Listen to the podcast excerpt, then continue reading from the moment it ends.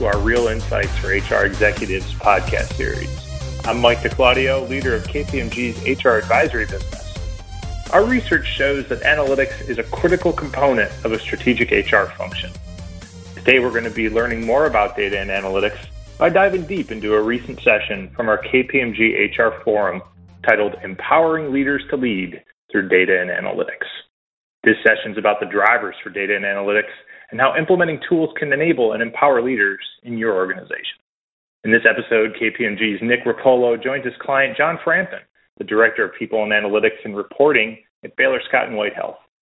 Together, they'll discuss the catalyst for implementing a data and analytics dashboard and the key considerations for creating a data strategy that will support business objectives.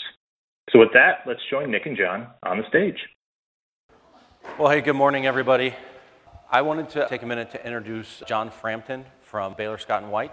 He and I worked pretty closely together, put together some really innovative HR manager dashboards, along with some other key elements that empower leaders to lead through data and analytics.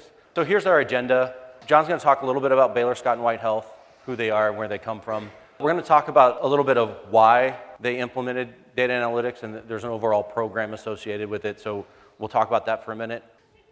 Great, I'll start. So Baylor Scott & White, we are located in Texas. We are the largest not-for-profit healthcare system in Texas. A little bit over 40,000 employees at this point. The beautiful and also incredibly frustrating for someone in the HR, especially in the data space, is there's no homogenous nature of our people. We have people that clean the rooms, and we have the surgeons that perform the actual surgeries. So you have a very wide swath of everything. But again, growing company, obviously continuing as most large healthcare systems are. What was interesting about Baylor Scott and White from consulting perspective is as a lot of healthcare organizations are, they're going through mergers and acquisitions. A few years ago, Baylor Healthcare System merged with Scott and White Healthcare System. Thus, you get North Texas, Dallas, and Central Texas, Temple, which is Scott and White, and they merged together. One of the issues there is their HR systems completely separate, and for about three years stayed completely separate. So you can imagine trying to deliver any analytics or any people information was very difficult and very hard. If we look at the major goals of this overall program or project that we underwent, two of those goals fall right in the wheelhouse of what we're talking about. The first one about creating engaging technologies to support the business objectives, analytics, and then enhance employee and manager engagement. So this is a manager dashboard. It's for managers to get their information about their people, and so we're meeting that goal as well. The journey started 2013 before I joined the organization, which was, hey, look, we merged. We know the only way to make this merger successful is to actually gain synergies in the corporate functions in those support areas, HR being one. It took a lot longer than normal. We actually had it planned, we're going to get it done in one year. So I joined in 2014. They said, oh, January 2016, we're going to be done. So this is merging of payroll systems, merging of HR core systems, recruiting systems. Everything was completely brand new two completely separate 100 year old organizations with as good a quality as HR data as you can imagine at that point. It was actually in late 2015 that, that KPMG came in and helped us through the finish line. So we went live in January with all of those new things. With any pretty dashboard, everyone gets the ooh and ah. There was a lot of work that went into this behind the scenes before we actually got to the dashboards. Obviously, first thing is an analytic strategy. So you have these two systems that don't talk to each other. The data is not harmonized. We don't know what's going on in them. How do we actually bring that together? How do we want to present information to managers? A manager's dashboard is where we landed, but that wasn't exactly, you know, we started from a white sheet of paper a little bit. What was that strategy? The next one was rationalization of all the reports. You have all these systems, you have everybody's working in silos, we have duplication of reports.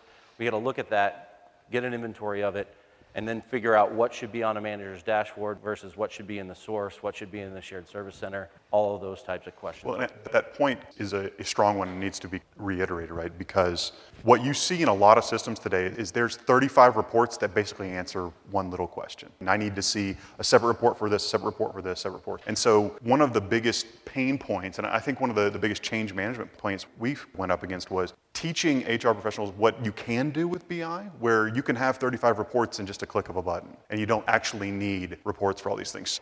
A lot of what we started very early on in that process, in that report rationalization process, was also throwing in demonstrations of the tool. just the generic tool at that time of, hey, look, you know, you, here's your 35 reports. All we have to do is put this here. And so there was a lot of opportunities for education that I think have actually helped the success long term as we started educating on that tool while we are working with the business to rationalize everything that they wanted us to do. And then a little plug for the whole gap analysis. So we have a system, there are some pre built components, but what is it we really need to be successful versus what is supplied by the vendor? I think the other two big things, and really we can just club these two together conversion and system integration. Data, data, data. One of the biggest problems at Baylor Scott and White is all different. So, how do we convert that data? How much do we convert? Where does it all lie? Not only for just we need to pay our people from one payroll system. We need to convert data and be able to use data not just to pay people and be able to transact, but we need to actually do some of the reporting we need to do. Taking that reporting lens on our data conversion and even how we integrate systems was critical to the whole success.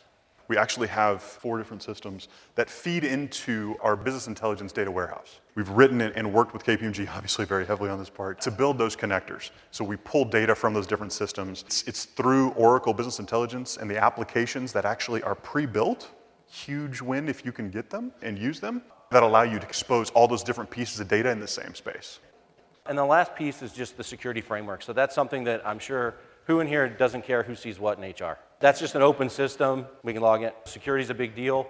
And because we had, there are a number of systems integrated together, even some finance data, mm-hmm. we needed to make sure that security framework was built out, understood, and then signed off on by all the people who care about security. One of the biggest guiding principles that we had from a just BI now, what we're talking, is if it's not where everything is, people won't go to it. If I said, oh yeah, here's this great tool, because if we were not part of that ecosystem where we're already driving all of our leaders to have every one of their transactions, we're just a link and we get lost and no one uses us. And more often than not, I've seen that happen. So we push really hard to be a part of that ecosystem. Also, as you go through the tool, we've designed it in a way that is more user friendly and it follows an employee's path with their life with us. As we're attracting them, we're sourcing them in, they become new hires, they're part of your core team, and then you exit them. Everything kind of follows that path.